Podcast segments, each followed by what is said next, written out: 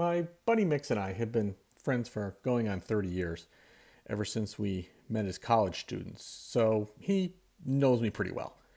There's one thing, however, that makes him wonder who I am and what they've done to the real Bill when I start talking about it, and that's when I talk about going to see shows at the theater.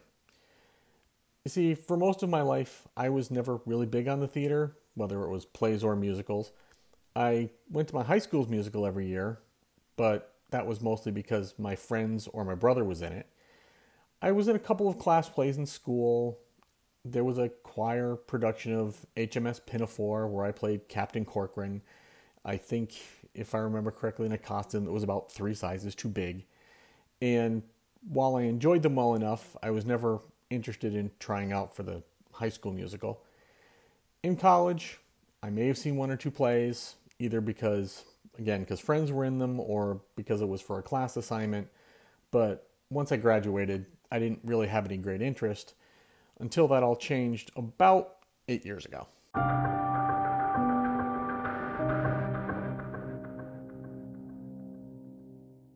I recently saw a New York Times story asking people what their gateway musicals were. The ones that first, quote, turned you on to Broadway and the smaller, weirder corners of the theater world, unquote. The replies included Sweeney Todd, In the Heights, Wicked, Carousel, Starland Express, which I guess was considered to be an odd choice. For me, it was actually a movie. It was the movie version of Les Miserables, the one starring Russell Crowe, Hugh Jackman, and Anne Hathaway. When she was younger, my wife Susie had gone to a lot of shows with her parents, and so she was interested in seeing the Les Mis movie, but she figured I wouldn't be interested. So between Christmas and New Year's of that year, I think it was 2012, she went to see it herself. But after she told me she had gone, I told her I would have gone with her if she had asked. To which she said that she'd be interested in seeing it again, so we went on New Year's Eve. I enjoyed it. It was a good movie. And I've actually seen it on Broadway and in London since then. But it also had tentacles that have informed much of our other theater going and other entertainment since then. And it's not even the, the big name stars, but more the relative unknowns who played the revolutionaries, even if their strategy to overthrow the French government by piling stuff in the street was only more logical and only slightly more logical than the idea of someone not dying of infection after being carried through the Paris sewers with a massive open wound from being shot. by the way, Les has been around forever, so if I'm spoiling anything, that's your problem. The first cast member we saw in a show after we had seen the Mis movie was Killian Donnelly. He starred in The Commitments, which we saw in London the next September after the movie, September 2013. I vaguely remember The Commitments having been a movie that I didn't see in, in the theaters, but the Les Mis movie aside, I wasn't necessarily looking for any shows to attend back then.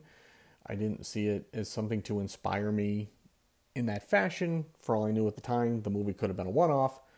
But since Susie wanted to go, we went. But she informed me that not only were we going to go see the commitments, we were going to meet Killian Donnelly. I was kind of dumbfounded, but she explained the concept of the stage door. And when she did, I basically asked, What do you mean we're going to hang out by the door and wait for him to come out so we can talk to him? To me, that sounded about as daft as loitering by the Yankees clubhouse so I could tell Derek Jeter he had had a great game. But we did it, and we actually saw him before and after the show. As for the show itself, the commitments was great, and Killian was awesome, largely because he might be the best singer on God's green earth. Next, we saw him in Memphis, also in London the next year. I did not question it this time, and that show was even better. And as a bonus, his co star, Beverly Knight, is a powerhouse singer in her own right. The two of them are terrific together. Then Susie wanted to see Kinky Boots on Broadway. I wasn't sure if I'd be really interested, but Susie convinced me by telling me Killian was in it, and I was so blown away. I've since seen it at a movie theater and on TV. And the funny thing about the screening at the movie theater is that by that point, Killian had left the Broadway show and was replaced by Brendon Urie of Panic at the Disco. But he came back special to the London production to film the version that was going to be shown in the movie theaters. During the intermission, I went to the men's room, and Susie told me that wound up probably being good because while I was out, the young women in front of us, who clearly wouldn't have known good singing if they fell over it, said the guy playing Charlie was good, but he was no Brendon Urie. So it's just as well I didn't hear it. I might have had to teach them a lesson about what is good singing and what is not. The fourth time I saw Killian was in the London production of Les Mis, where he played Jean Valjean. And even though I'm not a theater expert, I know that seeing Les Mis on the West End is practically a religious pilgrimage. So I got it. And all four times we saw Killian, we met him at stage door. He could not be nicer. And he was also the subject of a running joke between Susie and I because, for whatever reason, she literally could not remember her name when she saw him. I teach her about this for years until I completely clammed up meeting Phoebe Waller Bridge after seeing her perform Fleabag in New York. I may have gotten my name out. I think I got my name out. But other than that, I was pretty much tongue tied. So I don't really have any call to give Susie grief anymore. Susie was convinced I wouldn't like The Cherry Orchard because it's a Chekhov play, and Chekhov plays are apparently not for everyone. But she had liked Hugh Skinner from when he was in the Les Mis movie, so she wanted to see him in The Cherry Orchard at the Young Vic in London. I actually liked the show, thought it was really good, and we had good seats too. Uh, as I recall, they were in the second or third row.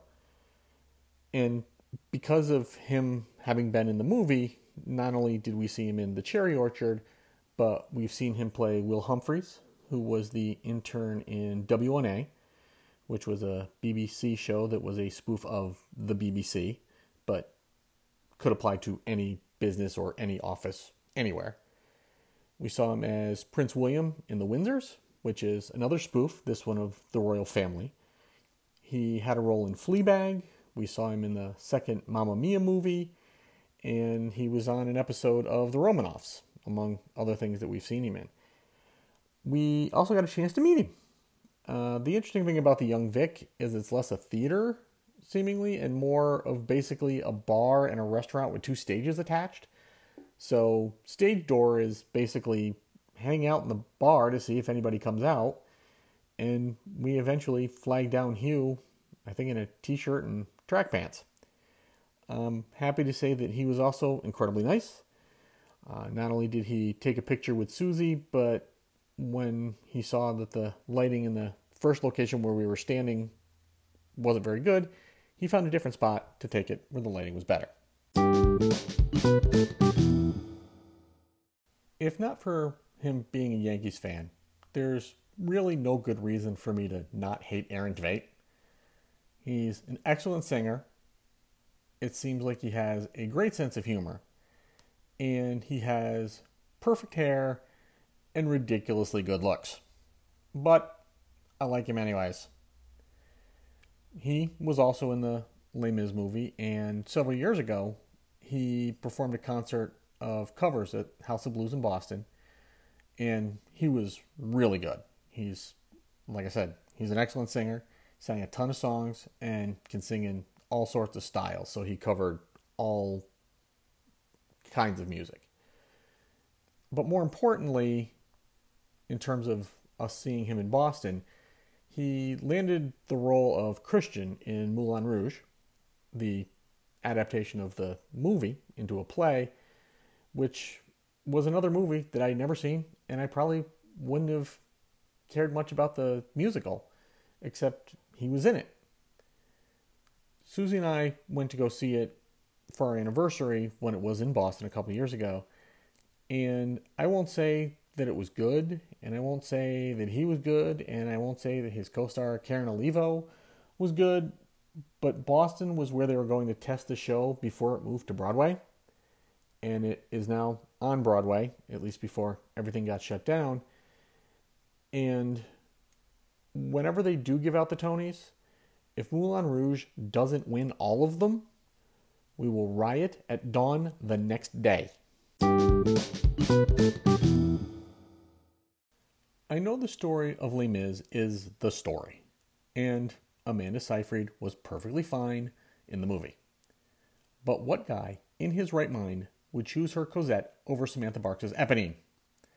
Samantha Barks should not be singing about how the man she loves only sees her as a friend while he has googly eyes for someone else.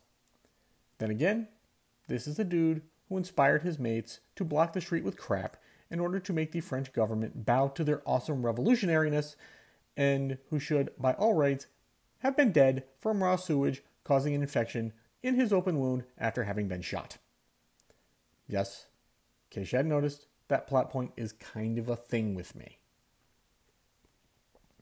When Amelie was being road tested at Berkeley Rep in Berkeley a few years ago, Phillipa Soo, who was going to be taking it over on Broadway, was busy with another engagement, some little show in New York called Hamilton. They had Samantha Barks star during the Berkeley run of the show, so we saw it when we were in, in San Francisco on vacation. We never saw her in Pretty Woman on Broadway, which could have been fun. But a couple weeks ago, Susie sent me an email titled simply Relevant to Your Interests. And when I opened it, it was a link for an upcoming streaming production of First Date, the musical that Samantha Barks is in. We have tickets. Beyond performances that we've seen on stage or screen or TV with cast members from the Les Mis movie, which also includes Alistair Brammer in Warhorse, which we saw in London. Over the years, we've also seen The Crucible with Ben Whishaw and Saoirse Ronan in New York.